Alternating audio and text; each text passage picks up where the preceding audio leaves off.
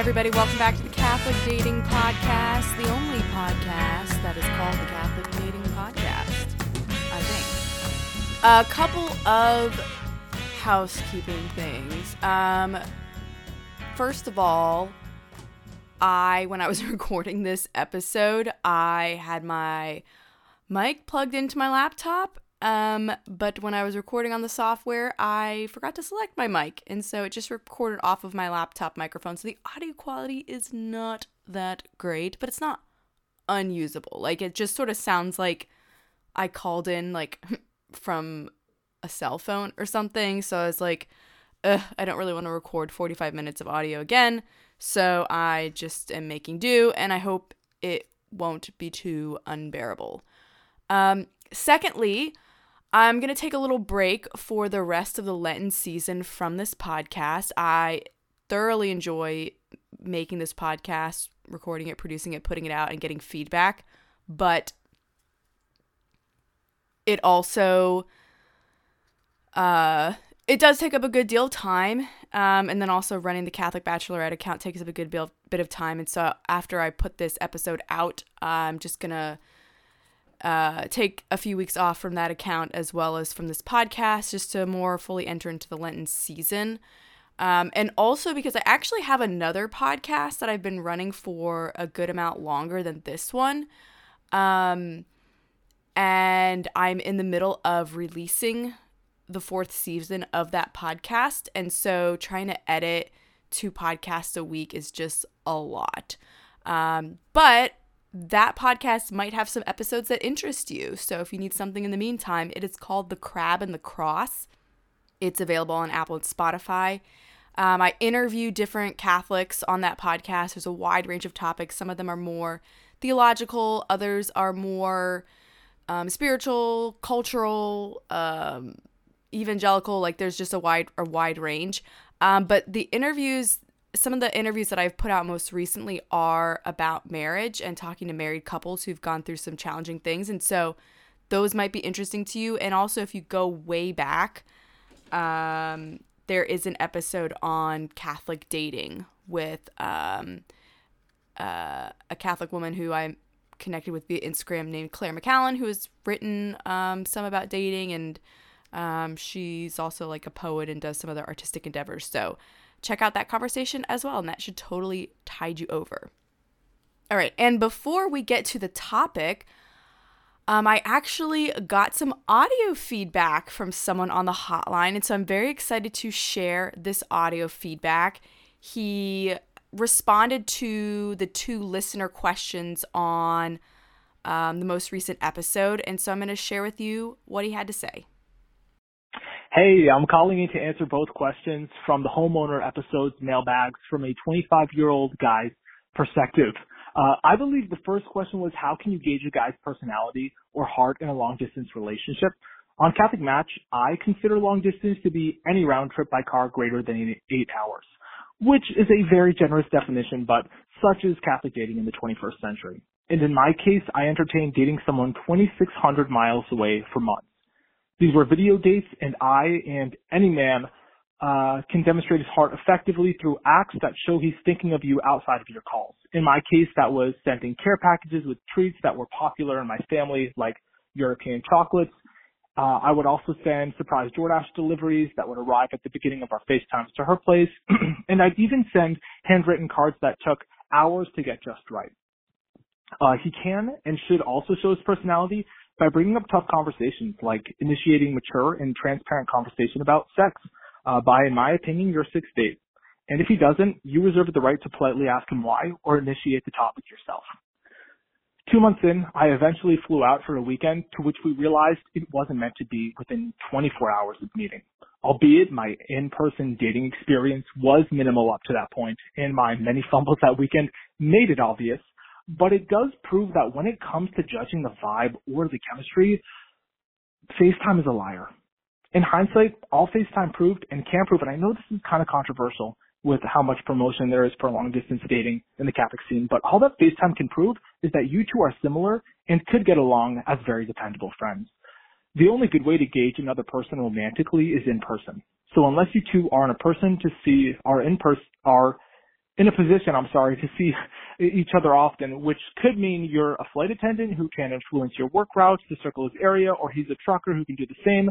Then you really should minimize your dating pool to local people, as painfully small as the Catholic scene can be, and trust in God from there. From what I've seen, God can be funny, but he's not cruel. So all in all, uh, can't disagree with that advice. You know, see how a guy treats you uh, when you're not directly with him, um, and how he shows you that he's thinking about you. And yeah, long-distance relationships are definitely challenging. There's a limit to how much you can get to know someone via even FaceTime, like you said. It's a very controlled environment. Um,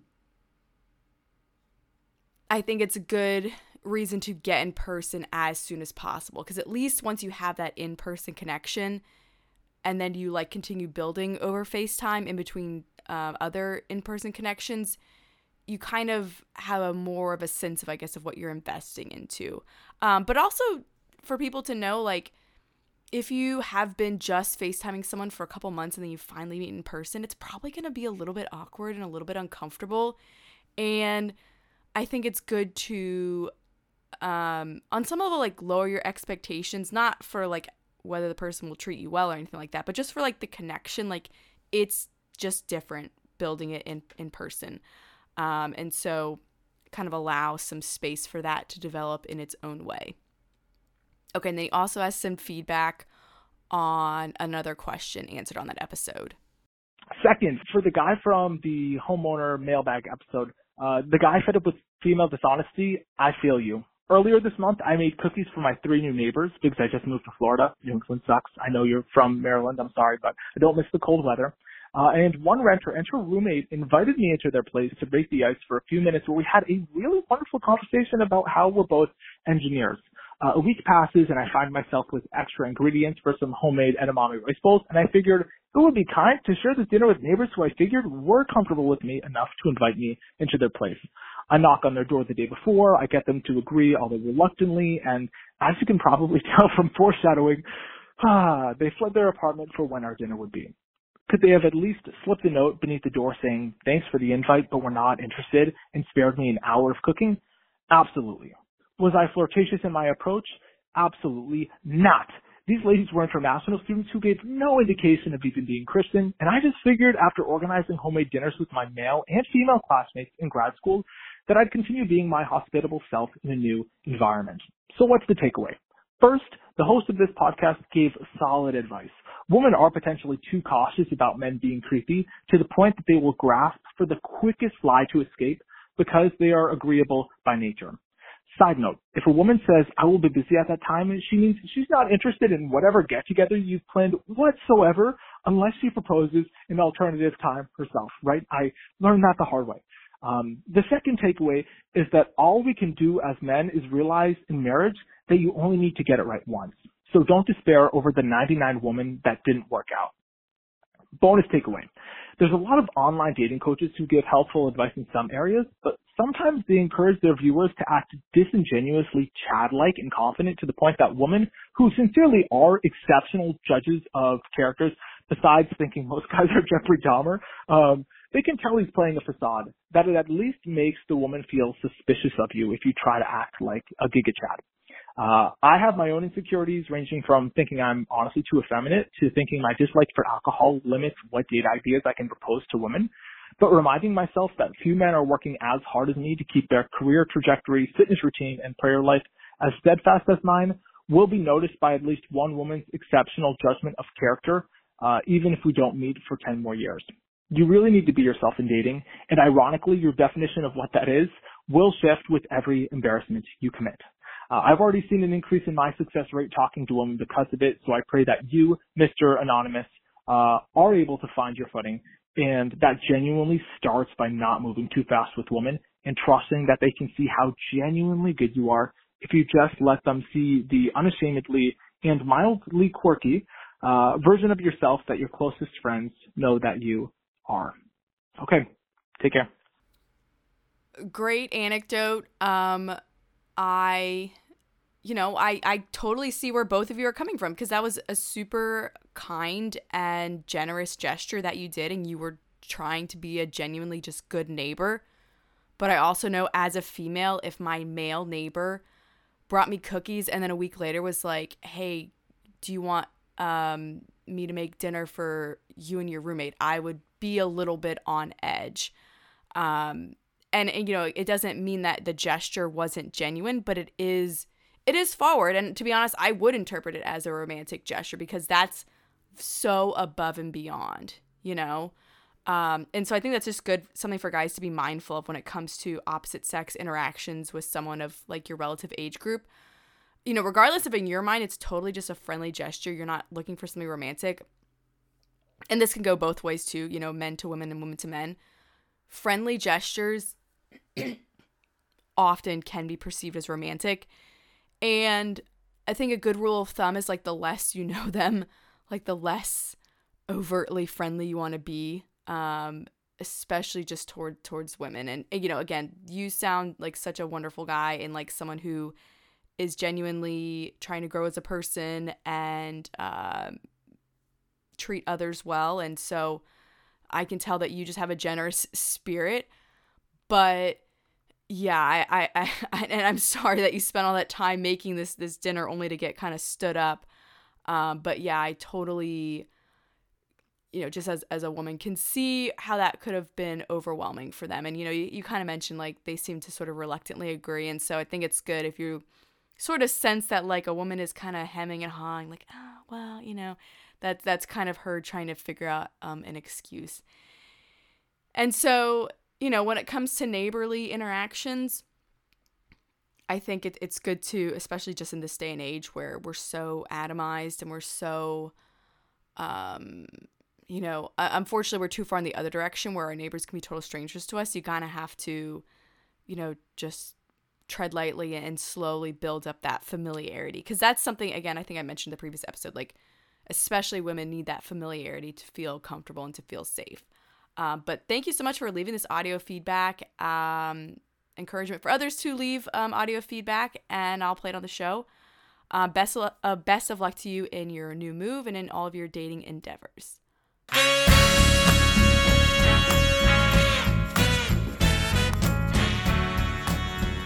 We are rounding up the end of the month of February, which means that the February dating challenge is almost over. My challenge for you was to ask someone you know for a setup. And so if you have taken me up on the February dating challenge, especially if you have actually Um, you know, if the person you asked to set you up actually had someone in mind, let me know how it went. Even if you asked someone if they knew anyone they could set you up with and they didn't, it's still good to let people in your life know that you're out there, that you're looking for someone, and that you are open to them assisting you with um, finding dates. Last week, I shared the story of buying my house as a single twenty-seven-year-old, and several people wrote in to say that they um, really resonated with the experience. Um, I think especially women.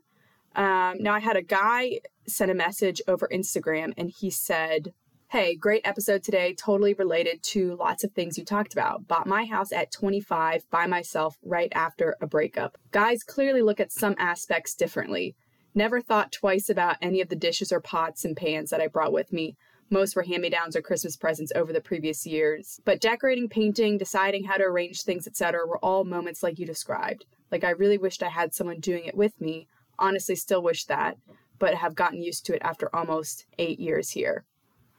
Wow, yeah. I think it's a weird phenomenon um, for single people in this day and age to be buying a home. Um, it's definitely a sign of the times. Like, it's a sign that people are not getting married as young as they used to. The fact that women are buying homes is obviously a sign of, um, you know, women taking on um, careers. Like I said, I did not buy my house with a high paying job. I was a teacher, so I was not some like highfalutin girl boss. Um, And interestingly, someone sent me over on Instagram an article that showed that right now women are outpacing men in the real estate market, that more women, more single women are homeowners than single men. Um, and, and this is interesting. I don't know if this is also related to the trend of more women now earning college degrees than men. You know, these all bring up kind of deeper issues about um, gender roles and the decline of, of um, Christian culture. Um, I don't think it's fair to paint these things as completely black or white. Like, I, I don't like maxims that say, like, everyone must aim to get married before they are twenty-five years old, or, you know, women must live at home before they get married. And, you know, all these kind of like very, you know, these very sort of black and white directives that I think people state to try to solve cultural and social problems that they see. Um, but it's just not so easy to like impose a maxim kind of from above and say everyone must adhere to this. You know, I see I see things a lot in the conservative space and the conservative Christian space, like telling people, young people, that the most important thing for them to do is to, to get married and has many, have as many kids as possible, um, and, and to encourage them to get married young. And I think the problem with that messaging is actually the fact that it assumes that people are intentionally delaying marriage. You know, like if I, as a thirty-two-year-old woman, is not married, it must be because I am putting my career first and don't want to be a mother. And I'm just like going from fling to fling, wh- which is the complete opposite of what is the reality. And I know there's many men in those situations, too, who are in their, you know, mid, even late thirties, who want to get married. And they're not just like living a degenerate lifestyle and um, intentionally putting off responsibility. So I think we have to be careful about, about messaging that just assumes that being unmarried uh, is a choice. Anyways, what I want to do today is talk about the March Dating Challenge, which will also lead into really this entire episode. The March Dating Challenge is to do a little D M sliding, whether on Instagram or Twitter or Facebook or, I don't know, other social media platforms that people use. I, I know there's all kinds of like more niche ones out there. I know some people are into things like Discord and Twitch and all that. So I'm going to talk today about the art of the D M slide. Now, I am living proof that it is possible to meet someone through Instagram. I shared about a month ago on my Catholic Bachelorette page, where I often give little dating updates, that I am in a relationship now, and it is with a guy that I met through Instagram. It's also a guy who I met prior to the whole start of this podcast. I think I've mentioned that I had that Instagram account at the Catholic Bachelorette for about two years before launching the podcast. So I'll share a little bit about my story and then talk about some general tips for um, using Instagram as, or, or using social media as kind of like a, a quasi dating app. I don't want to say exactly dating app. So for those who didn't see my post over on Instagram, um, the guy that I am now dating is someone that I had connected with on Instagram well over a year ago. Um, and he followed me on that page. And because he, and what's funny is I don't have like a, my, on my profile picture on that page, like my face is kind of obscured by, by a phone. Like I want it to be sort of semi-anonymous, the same way that this podcast cover art is like semi-anonymous. Um, but he added me. I saw, I thought he was cute, so I added him back. Um, and like I have with many other people, both men and women, like we would chat every once in a while back and forth in D Ms. You know, my page is very interactive, so I'm often posting, you know, whether it's articles or reels or other posts that have to deal with dating, and, and people often chime in with their perspective. I do a lot of surveys and polls on there. Uh, and often, like, if, if a conversation kind of looks like it's being generated, I'll, I'll share anonymously, like, people's comments that they send in via D M, like, so that you can see, like, kind of what others are, are saying as they weigh into a topic.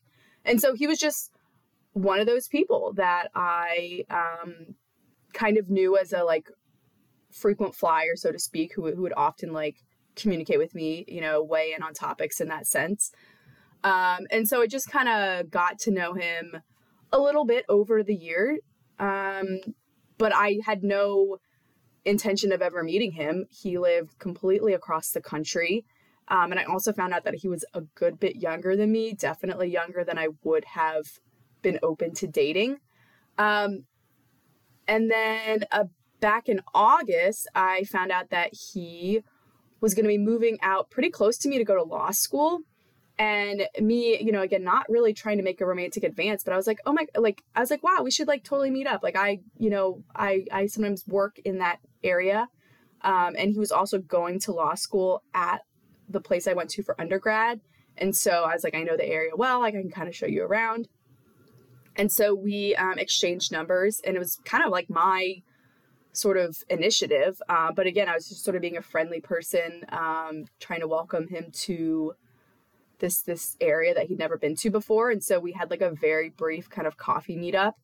Um, and I didn't really leave that thinking like, oh yeah, like this could be something. um, although he did, so that's fun. Um, but we just continued to kind of, you know, chat back and forth every now and then. That, now that we had each other's numbers, we would text every now and then. Um, and because my page, he knew me from a dating page, like we would often talk about our own dating experiences, you know, um, share what was happening, get feedback from the other person. And so I think that allowed a little bit more of a friendship to grow, because we were kind of um, seeking one another's input um, and sharing like, you know, more personal aspect of our lives. And it just kind of got to the point around the end of November where we were both single. Um, and I just think like the communication had sort of gradually increased. And I definitely started to think like, oh, maybe there could be something here. Like I always just blocked it out because I was like, he's just too young, like uh, too younger than I would date. Um, but he kind of started dropping some hints, some more flirtatious sort of things here and there. Uh, and I just kind of started to think, you know what, like maybe I could give this a shot. Um, and so again, kind of being casual about it, like he was going to be going home for Christmas break. And I was like, oh, we should, like, let's meet up again, uh, you know, for coffee. Like, um, and we did. And I, uh, to be completely honest, I, I left that thing going, I don't know. I don't think it's a, I don't think it's going to be a romantic connection. um, like I thought he was a very good looking guy, but something about the personality, just like in person, it was like, it clicks so well over text, but like in person, I was like, I don't think it's clicking. I don't know. Um, but I didn't want to just like lose a friend or, or like blow off a friend. So I was like, you know, like, let's keep in touch. Like maybe we can FaceTime. Um, and we ended up FaceTiming like a couple days later before he, he flew back home. And I was just sort of going into like, eh, you know, we'll see how this goes. Uh, but not really putting any pressure on it. And I just ended up really enjoying that conversation with him. And I was laughing a lot, and we just ended up talking for like two hours. And I was like, okay, maybe, maybe there is something here. Um, but because he was going to be away for a month, it was sort of like no pressure. And so we just continued FaceTiming, talking on the phone, texting, like the whole duration uh, of him being out there. And it just kind of naturally evolved into, you know, the fact that we do both want to to date each other. Um, and so we planned a date for, for when he got back, and we, we kind of both knew this going into that date, but like from that date we were like, yeah, we want to, um, date exclusively. So So yeah, so I, I am proof that you can meet someone through Instagram, and it's possible for it to happen in, in not a creepy way. But I think there are some things you can do, whether a male or female, to maximize your success. So let me share a few tips.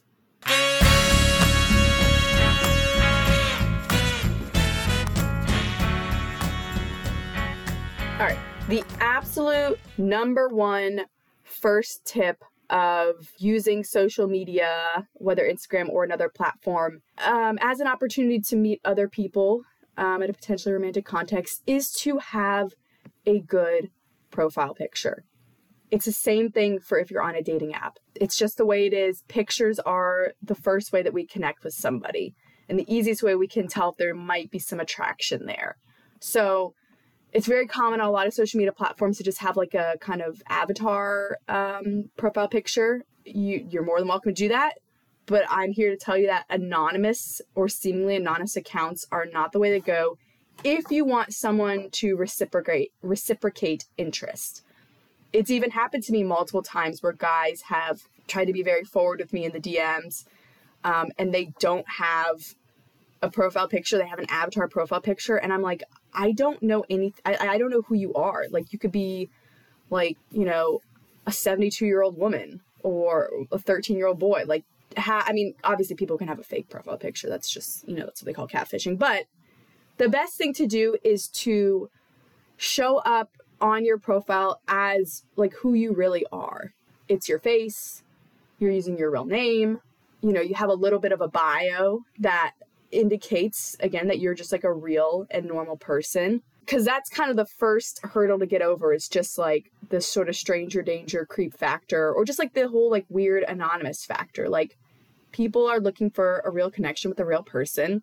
And so don't even, I mean, I would say don't even try to be getting into the D Ms unless you are really showing up as yourself on your account. I mean, I know there's other things, like I'm not super, super savvy in, in other areas of like social media, you know, things like um, Discord. I don't know if that's, it's like not common for people to use their face in those things, if it's like the norm to have an avatar. I'm just going to kind of stay in my lane here and, and really just talk about the the main social media platforms, which are Facebook, Instagram, and, and Twitter. But you can kind of maybe act according to the the sort of prescribed culture. But yeah, have a good, clear profile picture, updated profile picture. Use at least your full first name. I mean, you, you know, first name, last name is nice, but at least your full first name. Um, and then, you know, you can use the bio. Just, it doesn't have to be anything fancy, but just, again, something that makes it seem like you're a real person. And then, it's also nice, it's not necessary, but it is nice if your profile is public, or at least somewhat public, so that people can see a little bit more about you, what you're up to, what you're into. Um, you know, again, have other things on your page. There are a lot of people, especially guys, who don't really, who like use Instagram, but don't post on Instagram. So they might have like an almost completely blank profile, but like they interact all the time. And again, there's nothing wrong with that, but like if you're trying to make a show someone you're interested in and, and get them to respond positively, it's nice for them to have a little something to almost investigate. Something else that can be helpful is to, it's nice when you have mutual followings. You know, I don't want to give advice where people just sort of manufacture things, but like it, it's nice to, for that person, even if they're not someone that you would, could know in real life, um, in, in, in the sense of like overlapping social circles, it's nice to see that maybe you have some similar interests. So, you know, again, this being the Catholic Dating Podcast, maybe you're following some of the same Catholic pages. There's so many Catholic content creators out there. Um, and, and in fact, it would be nice to see if you had sort of some shared overlap with that. That can also give them maybe a sense of where you lean in your faith, um, and what some of your priorities are in terms of, of, of the faith. So I think it's great to have some mutual followings. Ideally, that's not something that you are manufacturing. And kind of along that same vein, you know, if you're going to use social media as a way to meet people, you can't use it exactly the way you would use a dating app. Like when you're on a dating app, you are just kind of shooting your shot pretty um, indiscriminately. You know, if, if it's a, the kind of app where you're like swiping through profiles, like most people are just kind of, you know, sending out a lot of likes and, and sort of seeing what comes back. Or, you know, if you're on Catholic Match, I don't think it's that crazy to, you know, try to send like, you know, two to three messages to people, different people every time you're on, and, and just see who responds. I would say with something like social media, you want to take a more targeted approach and not just be like shooting shots in the dark, but, but like make it somebody that you are genuinely interested in getting to know and that you can develop a rapport with. And so this brings me to like, there's really two approaches you can take with this. There's the indirect approach and there's the more direct approach. My boyfriend definitely took the more indirect approach, which I think, which is funny because um, he's a very um, direct person, but it makes sense because he, you know, we live thousands of miles apart. There wasn't really like, it, it wasn't like he followed me initially being like, oh, let me like, get, you know, get to know this girl. It was more like he was interested in the content that I was putting out because it was about Catholic dating and he was a Catholic trying to date. But it was good for me, like, to not just feel like someone was just like pouncing on me, you know? And so the indirect approach is really just casually building up rapport over time. The more direct approach is kind of coming out of the gate and sort of doing a little hanky drop, as it were. Um, and I think which approach you take probably depends on the circumstances. Um, so here's a couple of guidelines for like the indirect approach. You know, sometimes like when you're on social media, like you'll see things, especially Facebook and Instagram, like you'll see um, kind of a section for like people you might know um, or suggested accounts to follow. And often it's people, it could be people that you actually have briefly met in real life and just never um, connected with on social media. Other times it is someone that you have like mutual friends with. Um, and so I think when, when you have like mutual, actual mutual friends, mutual follows, I think throwing out a, a friend request or a follow request is pretty likely to, at the very least, be successful. And then if you kind of like, you know, they add you back in that, you know, just from that request, um, the more indirect approach you could be would just to be like on Instagram, kind of start watching their stories, see a little bit out, little bit about what they're into, what they're up to. And then if there's something that strikes your attention or is a sign of like a mutual interest or something, something that is like actually relevant, like you can start replying to their stories or reacting to their stories. Um, you know, not overwhelming them, but just kind of every now and then you're like, oh, wow, that's really funny. I'm going to send them a little haha. Or like, What What's nice is if you can kind of go from the reacts to the D Ms. Like maybe there is something they share. Like maybe they're they're they went they go somewhere that you've been to before, and you're like, oh my gosh, like I was there and da da da. Like you know, there there. It's nice to have like an icebreaker like that, and then just kind of let those conversations naturally progress and then naturally fizzle. It doesn't have to be a constant communication back and forth. Like once you send that first D M. Just kind of let some rapport build. Again, it's very different from a dating app where it's like obvious, like if, if, if two people connect on a dating app, it's obvious that they're both single. I mean, ideally there are, you know, creeps on there, but like ideally like both single, both looking, both express mutual attraction because there's like, you know, they're responding via a dating app. It's not as guaranteed on social media. So you kind of, I think, do need to play it a little bit more safe. And so it, it shouldn't be like your sole means of meeting someone or or putting all your eggs, even though I said it's good to take a more targeted approach. Like, you know, I don't think it's good to be like, I am going to pursue this person I know from social media and nobody else. Um, like just kind of be relaxed about it, kind of be casual about it and, and slowly build up that rapport by commenting on their stories, kind of sending a reply and, and kind of gauging, you know, gauging their interest, right? If they like never respond, then that's kind of it. You can also take a more direct approach. And I think there are ways you can do this that can be successful. Ways that are not successful, and this has happened to me definitely, where someone will just D M you, hey, I don't even respond to that. Like if some random account follows me, even if they have a profile picture and then they send me a D M that just says, hey, I'm just like, no.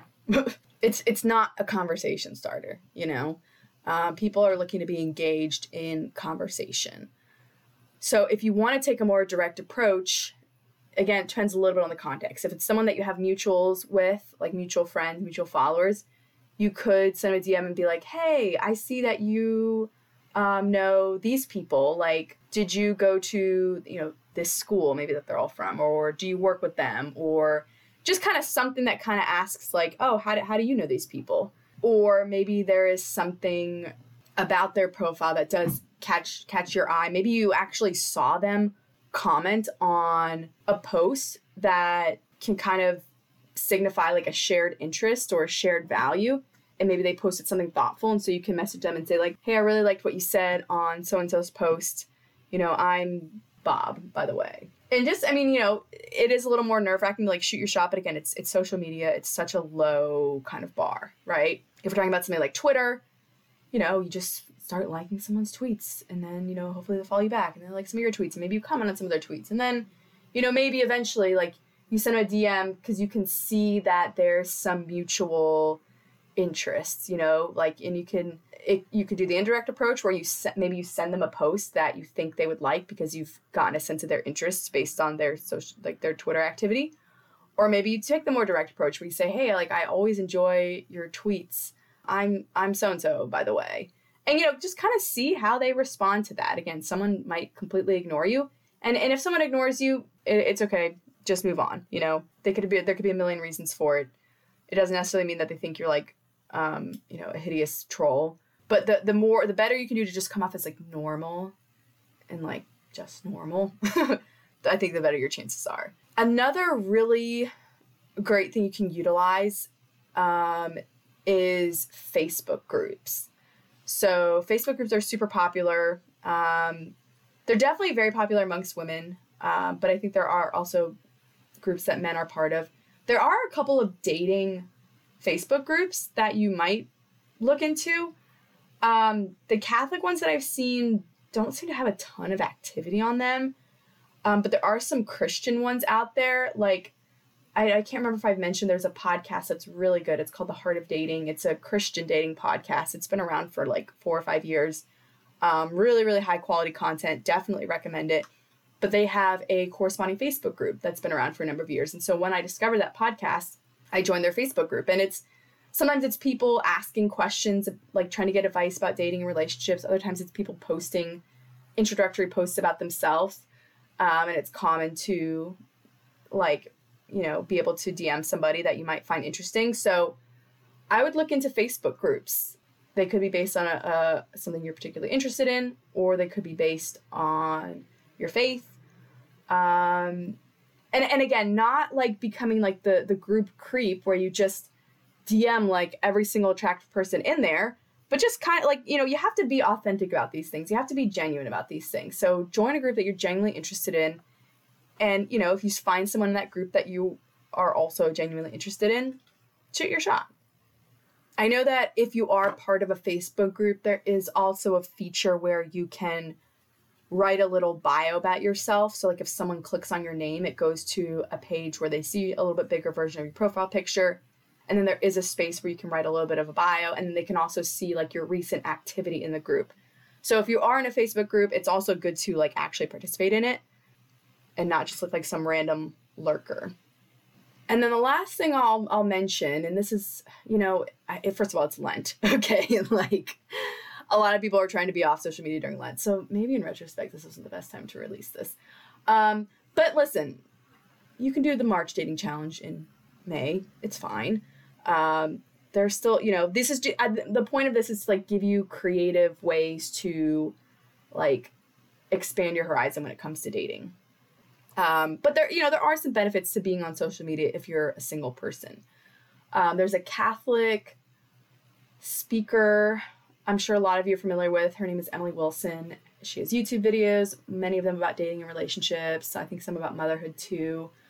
Um, she has an Instagram page, and a couple months ago, she started posting these posts um, that had a picture of, like, her and her husband on their wedding day. And she said, this is a matchmaking post. And she encouraged people to kind of introduce themselves in the comments, and then, you know, have free reign to, like, D M people from there. Um, and she got thousands of responses. It's funny, both the guy I'm da- both me and the guy I'm dating now, prior to dating one another, had also, like, gone on some dates with people that we met actually through one of those posts. Uh, and I remember us talking about it. And so it, it's not always a guarantee, but it's it's just another option, you know. Um, and I think she did the same post also on Facebook. And then there were a couple other Catholic accounts I saw um, kind of doing the same thing. There's other Christian accounts out there who will sort of make their profile uh, a means of connecting people. There's a lot of people out there who just want to help others find love, you know, and hopefully in the future I can use this this podcast as, as a way of um, connecting people. That's definitely something in the back of my mind. So I hope this gave you a little bit of advice on how you can use social media as a way to meet somebody. There are a lot of people who, who have met through social media. This is the modern world, okay? And, and here's the thing, like, just because you meet someone in a very modern way doesn't mean that your relationship has to be, like, very modern, you know? Um, and what I mean by that is, like, okay, you met on an app or you met through social media. You can you still can go on traditional dates, um, you know, traditional romantic gestures. You know, it doesn't mean that, like, oh, we met on online, so now our relationship is just Netflix and chill. Like, no, this is just a means of connecting with people. So don't be afraid. All right. And of course, of course, if you shoot your shot with someone, if you take this brave leap, keep me posted on the outcome. All right. We'll close out with some questions. All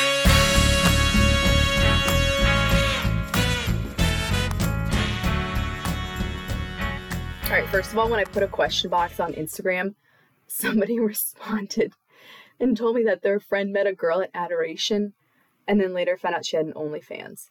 And I was like, I, I messaged this person. I was like, you're joking, right? There's no way this is true. And he's like, nope, totally true. And then I died a little bit um, because that's kind of horrifying. Um, not that, you know, not that, not that having OnlyFans bars you from being in adoration, but you do kind of presume a certain uh, level of moral conformity, I guess, um, to somebody who is in adoration. So I don't know. That's sad. Um, but if you're a guy listening, please don't hear that story and think, oh, that's every Catholic girl or that's every girl. There's a lot of sort of red pill-y stuff out there um, that kind of make it seem like all women are doing that. And it's not true. All right. Somebody else wrote into the hotline with a question. He said, I recently brought up our differences after a first date, and that was the end of her talking to me, even though she said she enjoyed the date. I really thought she would have discussed them with me. So just wondering how to go about discussing differences in a fruitful manner in a dating session, in a dating setting. Is it just a sign they wouldn't be able to communicate in a relationship? Or is it just not good to bring up differences until later? I still think a little adversity is good to overcome, and if they can't even discuss and they can't even have a discussion of differences, it's a pretty weak relationship foundation to begin building on. All right, a couple of thoughts uh, regarding this question. So first of all, like in general, yeah, it's a good thing to be able to bring up differences um, and to be able to communicate in a calm way about them. Um, you're totally right. It's a general principle. Um, I do think um, doing so after a first date is pretty early. Now, if you find that you have fundamental differences after a first date, you know, things like one of you wants kids and the other one doesn't, um, or one of you practices their faith and the other one doesn't, or, you know, a, a strong difference in like morals or uh, political values or just something like that, that's like a really clear, like a fundamental thing. I think that's generally just a sign to say, like, this isn't the right person for me. We don't have enough alignment on our um, values. If it's something that's just a minor difference, like one of you is very active and the other one's very, um, you know, more of a homebody, or, um, you know, differences in like something about your upbringing or your level of education, or, you know, I don't know, some, some kind of difference or difference of opinion, even just like um, one of you thought a certain book was really great, the other one hated it. You know, I think you can definitely discuss those things in sort of a, a light manner. But I think after a first date, it's just too much pressure to be like bringing up, um, like having a serious discussion about differences, um, just to be completely honest, because you're really just still getting to know that person. You're not in a relationship yet. You are just getting to know one another. Um, I mean, obviously going on dates is sort of the preview to building a relationship foundation, but a relationship is really, I think, more so where the foundation begins at a, at a deeper emotional level. Like this sort of dating phase is really more uh, making sure you can vibe with the person, making sure there's some mutual attraction, and then also really making sure you have the same um, core values. So You know, I don't know. I don't know whether or not you bring up these differences is the reason why she didn't want to go on a second date, or if she kind of already made up her mind and then you brought this up and it just sort of solidified things for her. But I think, yeah, my general advice is like, you know, if it's a fundamental difference that you notice after a first date, it's probably best to just let things go. You know, maybe you could go on a second date and sort of see if that's something that you might be willing to compromise on. Um, but if it's a minor difference, I would probably wait to bring it up unless it's something that's so minor that you can almost just sort of playfully like joke about it. You know, like we just had the Super Bowl, like one of you is rooting for the Chiefs, the other one was rooting for the forty-niners. It's like, okay, that's not, hopefully not a fundamental difference. It's something that's just sort of light. Um, so that's my general advice. And then another question came through. This is a really good one. He says, what do you do when you don't trust the people who would be if the relationship goes the distance, the future mother and father-in-law? What do you do when the person you are dating has described lots of dysfunction within the family with stories from over the years, and the person is on a much more positive and therefore drastically different trajectory now in adulthood, but the relationship with the family is still there? Someone should not be damned for the sins of their parents, but also there's a good, there is a lot of hesitation about proceeding given the ongoing family dynamic. No one is unsafe or in danger or anything terrible or tragic like that, but there is lots of manipulation and in some cases a willing commitment to lack of responsibility? Okay, this is a great question. And definitely um, a tough one, because you're you're totally right. Like, you know, as you're assessing someone that you might want to marry, you are um, marrying not just that person, but marrying into their family, and they're marrying into your family. And so it's good to think about what kind of family they're coming from. Obviously, first and foremost, you want to, um, someone's family dynamic can tell you a lot about them, but certainly no one is determined by um, their family background. So I think it's good already that you kind of recognize, assuming this is not just a hypothetical question, like you, you kind of already recognize, like, okay, here's some things that her family does that's not super healthy. Here's some ways that she seems to be on a different path. Like, that's good that you're able to recognize that. One thing I think would be really important, and this kind of depends on how serious the relationship is, Um, is to first make sure you can openly discuss these things. You know, you don't have to probe right away, you know, see how much she reveals about her family and, and ask her kind of pointedly, though, like, what do you think about that? Do you think that um, is a good response? What would you do differently? Um, and just kind of make sure, first of all, that she recognizes consciously the um, unhealthy patterns in her family. You know, another thing to get curious about is whether she's gone through any kind of therapy or counseling for something like that. You know, I know that there can be people that sort of poo-poo therapy, but this is precisely the kind of situation where therapy can be really helpful uh, because it can bring to light things that are sort of lurking beneath the surface that can really influence our thoughts and our feelings and, and help us to be more conscious about them so that we can choose uh, a different way of, of acting. Um, and then something else to consider is whether or not this person has any kind of boundaries with their family members, you know, uh, because when you have family members that do engage in sort of manipulating behavior, they're like, you have to kind of accept that they're not going to change. So all you can do control is your response to them. And it's probably good to set, make sure that, first of all, I mean, since you're not married, like, assess, first of all, whether or not she has any kind of boundaries that kind of protect her from um, this kind of behavior. And if she doesn't, you know, maybe you can politely suggest it and, and see if she takes, you know, she takes that into consideration. Um, but certainly if you guys are going to be moving towards engagement, you want to talk openly about like what kind of boundaries you want to set, because they're always going to be in your life. You know, when you have kids, they're going to want to probably see the kids, and you need to be able to um, assess like how much influence you're going to let them have on, on your kids, for example. And then something else that would definitely be praiseworthy and commendable would be to consider some kind of premarital counseling or premarital couples therapy to really get on the same page about these behaviors, how they affect both of you, because I'm sure they would affect both of you in different ways.